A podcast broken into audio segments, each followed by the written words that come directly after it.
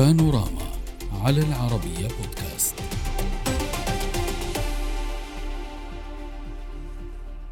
في خطوة وصفتها تركيا بالجادة نحو التقارب مع مصر فرضت أنقرة قيودا جديدة على أنشطة جماعة الإخوان وعناصرها المقيمين على أراضيها.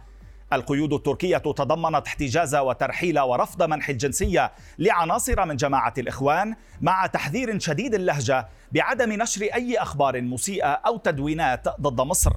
وبحسب معلومات حصلت عليها العربية فإن قادة الإخوان أكدوا للمسؤولين الأتراك أنهم سيلتزمون بعدم ممارسة أي أنشطة ضد مصر حتى خروجهم من الأراضي التركية.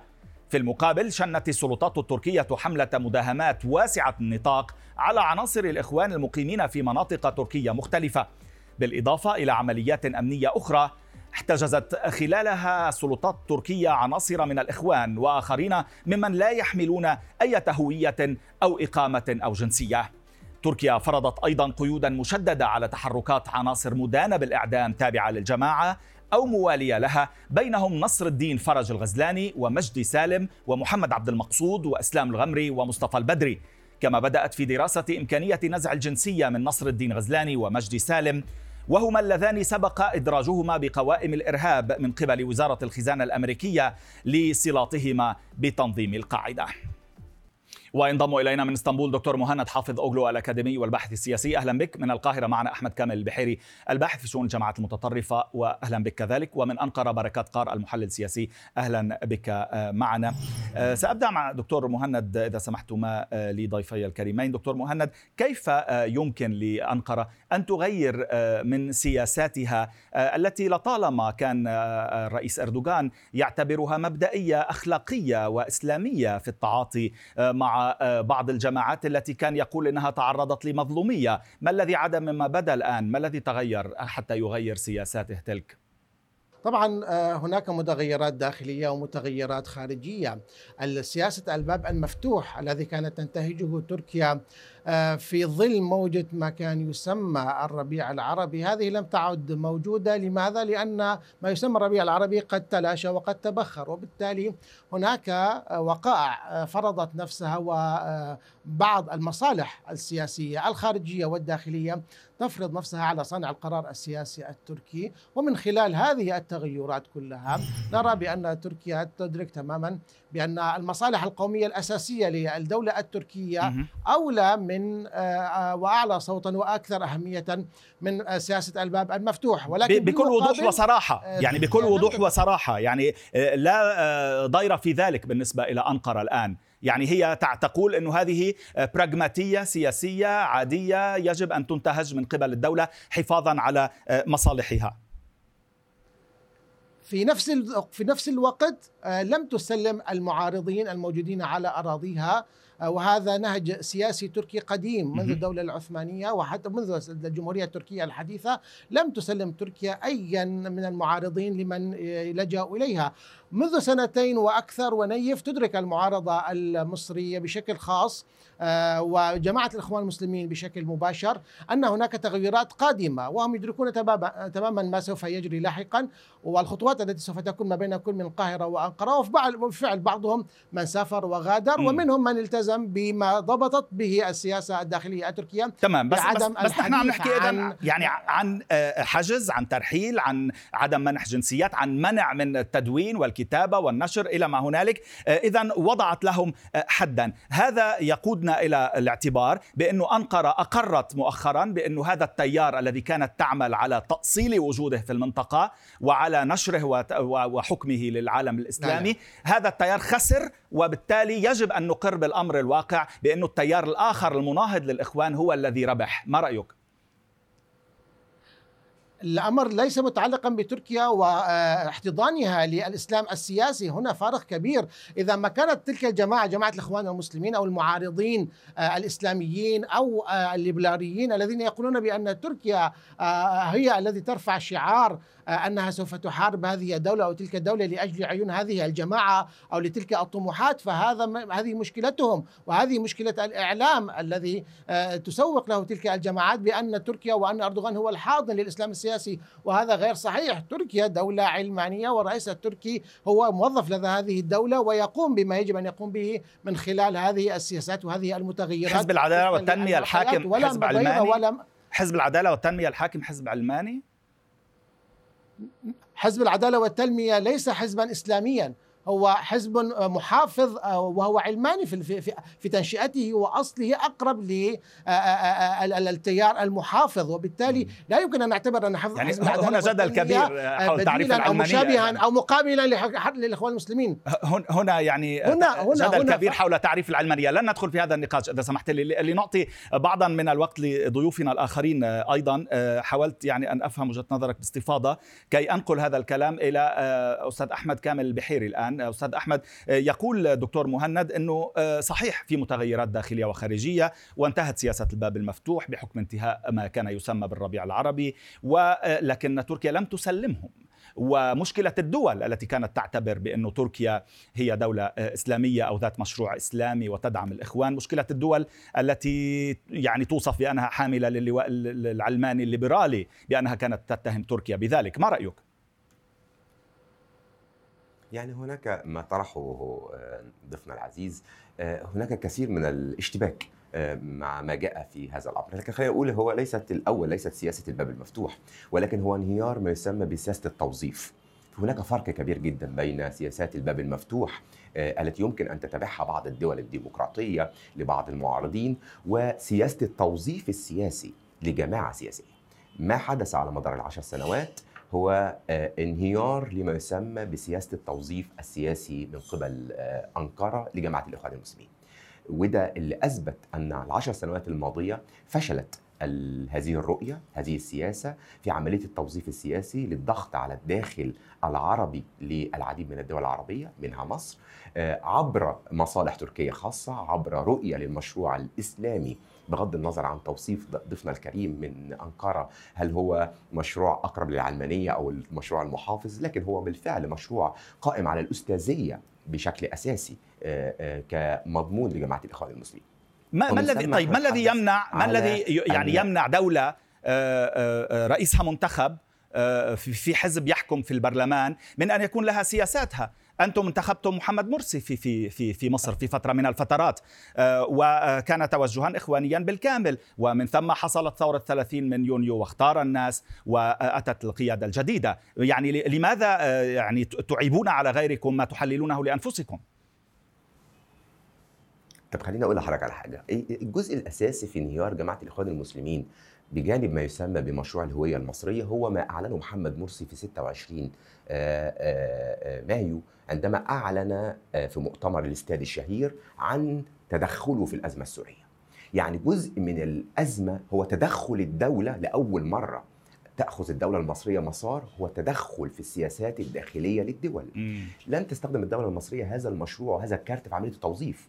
ما أعلنه محمد مرسي هو توظيف الإرهاب وتوظيف التنظيمات المتطرفة ودعمها في الداخل السوري لأجندة لها علاقة بجماعة الاخوان المسلمين هو ده اللي نتحدث عنه أنا لا أنكر أن أي دولة لديها مشروع وهذا حق أصيل بالعكس هو جزء من عظمة الدول أن يكون لديها مشروع لكن هناك فرق بين المشروعات الوطنية م. وبين المشروعات أنا آسف ما بين قوسين التخريبية م. هذه المشروعات عندما أوظف جماعات تقوم بأعمال عنف وعمليات إرهابية هذا هو ليس يسمى و... بالدور وما تحدثنا عنه بالنسبة إلى مصر آه، هو آه، خيارات آه، شعبية كانت عندما مع عندما مع تدخلات عسكرية وليس عندما شخص واحد غير في سياساته كما هي حالة إردوغان. وسأعود إليك بهذه النقطة لاحقا ولكن لنأخذ رأي الأستاذ بركات قار. اذا قارنا بين دولتين بين شعبين ولكن تركيزنا في هذا الملف على ما سماه دكتور مهند أوغلو بانتهاء سياسة سياسة الباب المفتوح وما سماه آه، آه، أستاذ البحيري بانتهاء سياسة التوظيف السياسي. آه، ما رأيك؟ عزيزي الكريم يعني يجب أن نعرف بأنه النظام الآن في تركيا هو النظام بالحقيقة ميولا منذ العشرات السنين ومغزاه الأساسي هو الإسلام السياسي الإخواني. وعلى رأسه الآن حزب العدالة والتنمية من البداية وحتى الآن واشتهر وقام في منذ عشر سنوات وحتى الآن بأنه كان من من تونس إلى إلى إلى المغرب إلى سوريا إلى ليبيا إلى مصر إلى كلها. كان مشروعه الأساسي بأنه نجاح هذه آه، النهج الإسلامي الإخواني وهو كان يراهن على هذه المشروع. فشل هذه المشروع في المنطقة بشكل عام. طبعا خلى يتراجع هذه الأمر بعد سنين وبالحقيقة قام بسياسات آه، الآن براغماتيه لقيام علاقات جديدة مع دول الخليج اولا من السعودية إلى الإمارات إلى إلى مصر إلى ليبيا إلى الآن بمحاولة إلى سوريا. وهذا سيستمر لكن يجب أن نركز على نقطة مهمة. هذه النقطة هو لا زال هذه كما جاء على لسان الصحفي الكبير الموالي لحزب العداله والتنمية والداعم للإسلام السياسي في تركيا هو عبد الله ديليباك يقول مهما كان هذه البراغماتية لا يمكن التخلي لا يمكن التخلي عن النهج الإخواني بمفاهيمه التاريخية في تركيا. وما يحصل الآن داخليا بالحقيقة وبالانتخابات حتى الأخيرة رأينا ورأى العالم كله بأنه جمع حزب العداله والتنمية أيضا ولجأ إلى هذه المفهوم وإلى هذه المنظمات الطرق الدينية الطائفية الإسلامية الإخوانية في تركيا. ولكن الدكتور مهند يقول في البرلمان لا يعتبر فقط الدولة بتحالف والرئيس بت... إنما أيضا حزب العدالة والتنمية ليس ليس وليس ما تقول إنه إسلام لا لا لا إخواني. اطلاقا إخواني نعم نعم هو كل مغزاه بالحقيقة التاريخي من منذ اربقان وحتى قبل أربقان وحتى الآن هو مستمر في هذه الشيء والآن في سياسته الداخلية رغم التخلي عن آه، العلاقات في مع دول المنطقة في هذه الخصوص بأنه تراجع إلى الداخل ويقوم علاقاته في الداخل مع هذه الأطراف ويمرر السياسات من البرلمان في هذه في هذه الاتجاهات. بالتعليم وبالصحة وبمجالات مختلفة. مهند.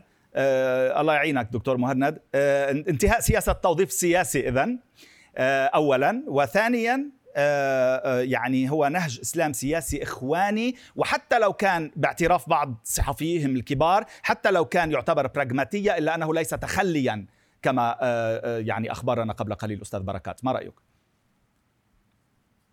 أبدأ من حيث انتهيت ومن حيث انتهى الضيف من أنقرة. لو كانت السياسة المتبعة في الداخل التركي وحزب العدالة والتنمية والرئيس أردوغان بشكل مباشر وأساسي لو كانت سياسته تطبيق الإسلام السياسي وفقا لرؤية تلك الجماعات الإسلامية لكان الرئيس أردوغان خارج الساحة السياسية والعمل السياسي منذ سنوات. لماذا ينجح لمدة آه، حوالي ربع قرن من الآن سوف يكمل وهو في العمل السياسي؟ لو كانت هناك منهجية يعني خلال سنوات بضع سنوات ثلاث أو أربع سنوات في العمل الإسلام السياسي لبعض الجماعات في هذه الدولة أو تلك سقطوا وهووا آه، ولم تعد لهم قائمة حتى هذه اللحظة. وفي حين الرئيس أردوغان حوالي ربع قرن وهو يمضي قدما في هذه السياسات وحكم البلاد هذا يعني أنه لا ينتهج نهج الإسلام السياسي وأنه يطبق فعلا ما تريده الدولة التركية. هنا دولة تركية. نحن لا نتكلم عن حكم فرد. يعني هنا نتكلم عن الرئيس أردوغان وما يراه وما يرتئيه ولا عن حزب العدالة والتنمية الحاكم بشكل أساسي. هم جزء من من الدولة التركية التي لديها رؤية معينة واضحة. وبالتالي الرئيس أردوغان ينفذ هذه الرؤية وهذه المخططات لهذه يعني الدولة. كانت تقول ادعموا الإخوان على كل ومن ثم الآن تقول له لا تدعموا الإخوان. كيف يعني؟ آه، كيف يمكن فهم هذا الاختلاف؟ ثم أن الدولة التي تتحدث عنها ببعض مكوناتها الأخرى آه، يعني آه، في مناهضة بين قوسين لمثل هذه السياسات إذا كنت تتحدث عن أحزاب عن معارضة عن جيش عن إلى ما هنالك. أشكرك على هذا السؤال الجميل لأن تركيا لا تدعم الإخوان ولا فقط لأنهم إخوان فتركيا تدعمهم، لماذا الليبراليون موجودون في تركيا؟ لماذا رئيس حزب الغد أيمن نور وهو ليبرالي وليس له علاقة لا بالإسلام السياسي لا من قريب ولا من بعيد وموجود على الأراضي التركية لأنه معارض. والإخوان المسلمون موجودون على أراضي تركيا لأنهم معارضون وليسوا لأنهم من الإخوان المسلمين، هنا الفرق للمشاهد الكريم، اذا تركيا عندما تفتح سواء للليبيين للمصريين للسوريين أبوابها من المعارضين لتلك الحكومات في تلك الدول. هذا لا يعني أنهم تنتهج نهجهم أو تتبنى سياساتهم على الإطلاق. وإلا لماذا قامت تركيا بالتحرك مع مصر لإعادة العلاقات آه، وها هي العلاقات آه، بدأت آه، بعد عشر سنوات. وبدأت بعد عشر سنوات حصل فيها ما حصل. وأصحاب أو شعوب هذه الدول لا تنسى صحيح. أنت تخلط الداخلي بالخارجي. لا يهم الشعوب العربية ما الذي يحصل في الداخل التركي. بعضهم من استطاع لذلك سبيلا يذهب إلى تركيا سياحة يقضي فيها اياما جميلة ورائعة في بلد رائع. ولكن ما يحصل للشعوب في داخل هذه الدول التي تتحدث عنها من خلال بعض هذه السياسات التي كانت داعمة لبعض التحولات التحولات التي حصلت. كانت قاضية أحيانا كانت فيها مشكلات كانت تشجع أحيانا على متهمة بتفجيرات.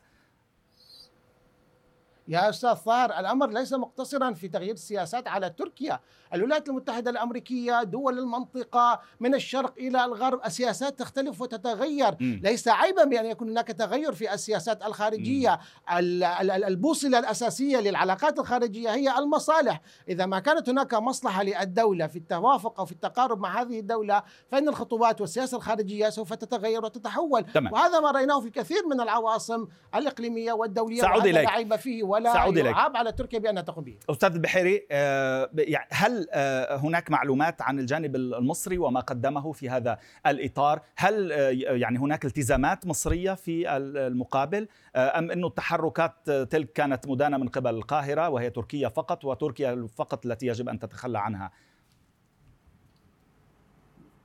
طب خليني أقول لحضرتك على جزء معين حوالين فكرة التوظيف، مصر فيها عناصر من جماعة المعارضة التركية موجودة في مصر، جزء منهم من فتح الله جولين لماذا لم تقم مصر بتوظيفه كما قامت تركيا بتوظيف الإخوان؟ يعني ضيفنا الكريم من أنقرة تحدث عن أن هناك جماعات ليبرالية وأخرى لكن لم تقم مصر بإنشاء قنوات لجماعة جولين. لم تقم بإنشاء منصات إعلامية للمعارضة التركية وهم موجودين وده كارت كان المفروض موجود لدى مصر يمكن العمل به لكن لم تقدم الدولة المصرية على استخدام نفس الأسلوب بعمليات التوظيف للمعارضة لكسب حتى في أثناء الخلاف خلال العشر سنوات. ابتدي جزء بس لعملية الرد أن إذا أرادت الدولة عملية التوظيف المعارضة يمكن أن تقوم بها وهناك معارضة بالفعل تعتبرها الدولة التركية جماعة إرهابية يعني جماعة آه، فتح الله جولي تعتبرها تركيا جماعة جماعة إرهابية. وعلى ذلك لم تقم مصر بعمل نفس الأسلوب من تراخيص للإعلام والمنصات الإعلامية والتحرك السياسي والهجوم على الدولة بل تصل إلى عمليات دعم و... واستعلام وغيره للقيام ببعض العمليات الإرهابية التي تمت آه، في مصر كما حدث من آه، عناصر تابعة لجماعة الاخوان المسلمين جزء منها متهمين في أحداث اغتيال النائب العام وعناصر متهمة كانت تقيم على الأراضي التركية. لكن ده جزء أنا أعتقد إن هو إيه إذا أرادت الدولة التركية أنها تنحي ما حدث على مدار 10 سنوات هذا شيء إيجابي وندعمه لأن جزء رئيسي من عملية استقرار منطقة الشرق الأوسط هو عملية التقارب ما بين دول الجوار يعني ولكن في مواضيع أخرى خارجية لم تكن مصر تنتهج. كل ما يعارض آه، آه، يعني السياسات التركية في مواضيع متعلقة بسوريا في مواضيع متعلقة صحيح. صحيح بليبيا وغيرهما. هو ده بقى. هنا هنا صح. صح. هنا خلاف سياسي. هل قامت مصر بدعم مسلح أو عنف؟ ده سؤال. هل هناك دليل واحد على أن قامت مصر بدعم المعارضة الأقراض حزب العمال الكردستاني بأسلحة بتخطيط بدعم منصات إعلامية لتبرير أفعال إرهابية لم تقم هذا الأمر، لكن الحديث بقى حوالين الخلاف السياسي ما بين رؤى في سوريا في ليبيا ده يمكن أن يحدث بين الحلفاء الاستراتيجيين يعني الدولة المصرية والمملكة العربية السعودية حلفاء استراتيجيين مع الإمارات المتحدة حلفاء استراتيجيين هل هناك تباينات؟ طبعا هناك تباينات. ده شيء صحي على فكرة. يعني التباين في وجهات النظر شيء صحي ما بين الشركاء وبين الأصدقاء. ما تخيل على ما بين التناقضات ما بعد الدول. ده شيء التناقض السياسي يعني يختلف عن محاولة زعزعة استقرار كما اتهمتم تركيا بذلك. أه، أه، ابقى معنا لو تكرمت. أستاذ بركات قار هل هناك محاولة من قبل أه، الرئيس أردوغان لمغازلة الغرب أيضا في موضوع هذه الإجراءات؟ بما أنه بعضهم متهم من قبل الولايات المتحدة نفسها بدعم القاعدة والإرهاب آه، عزيزي الكريم يعني بالحقيقة آه، هو هذه المشكلة مشكلة كبيرة ومشكلة تركيا ليست مشكلة لا مصر ولا الدول العربية الأخرى لأن تركيا هي تبنت هذه النهج من البداية ودعم كما جاء على لسان ضيفك من من مصر بأنه كل ما حصل حصل من قبل تركيا تصور في الانتخابات ما سبق في آه، في 18 في 2018 كان شعار بأنه في إسطنبول عندما يقول للجماهير بأنه أنتم ستصوتون إلى السيسي أم إلى إلى آه، آه، آه، طيب أردوغان إلى بن عبد الله بن علي.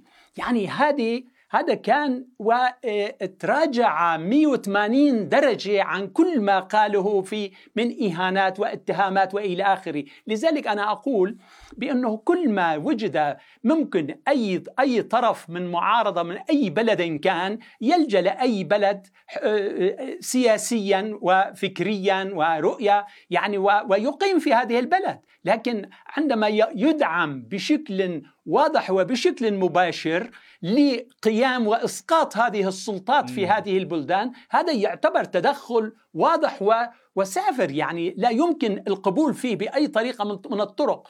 نحن في تركيا إلى جانب بالحقيقة تمتين العلاقات مع كل الدول العربية في هذه المنطقة والدبلوماسية والسياسية وأن تكون هناك صداقة على أسس طبعا المعروفة ومتعارف عليها دوليا. يعني ليس ضد نحن أي أي هذه العلاقات. احترام السياده الداخليه ما, ما حصل من تراجعات كلها حصل من قبل تركيا ليس من قبل من قبل الآخرين. تمام. يعني سأكتفي بهذا القدر مصر هي انتظرت عشر سنوات اسمح لي أكتفي معك نعم. بهذا القدر. دكتور مهند كلمة أخيرة باختصار لو سمحت بما أنه يعني واضح عليك أنه يعني اتهام تريد أن ترد نعم باختصار شديد. اتهام ضيفك من مصر إلى أن تركيا تقوم بسياسة التوظيف وإنشاء قنوات لتحرض على الداخل المصري وما جرى في الداخل المصري. هذا غير صحيح وبعيد عن الواقع. من انشا هذه القنوات هم المعارضون أنفسهم. هم اصحاب أصحاب استثمارات وأموال وأنشأوا قنوات وهم يوقفونها الآن؟ يجب أن يقوموا به. وهم يوقفونها الآن؟ أو أن الدولة نعم. تطلب من وهم يوقفونها الآن؟ الدولة طلبت منهم. تركيا تركيا الدولة سمحت طلبت لهم. منذ أكثر من عام ضبط السياسة التحريرية ضبط السياسة التحريرية وهذا ما تقوم به بالفعل. لذلك تمام. منهم لم يستطيع قبول هذه الشروط وغادر وبالأثناء لكي لا أنسى. يعني الأمر ليس مقتصرا فقط على المعارضين المصريين الموجودين على أراضي تركيا اليوم في تركيا في هذه الفترة التشديد كثير على من هم الموجودون على أراضي تركيا تمام. بدون أوراق رسمية سواء إقامة سواء جنسية أيا كانت ولا يقتصر الأمر على الإخوان. وجوده وأحقيته في شكرا جزيلا لك. شكرا جزيلا لك. دكتور مهند حافظ أوغلو من إسطنبول الأكاديمي والباحث السياسي. شكرا جزيلا لك أستاذ أحمد كامل البحيري الباحث في شؤون جامعة المتطرفة من القاهرة. شكرا جزيلا أستاذ بركات قار المحلل السياسي من أنقرة. تحياتي إليكم جميعا. شكرا لكم. إلى اللقاء.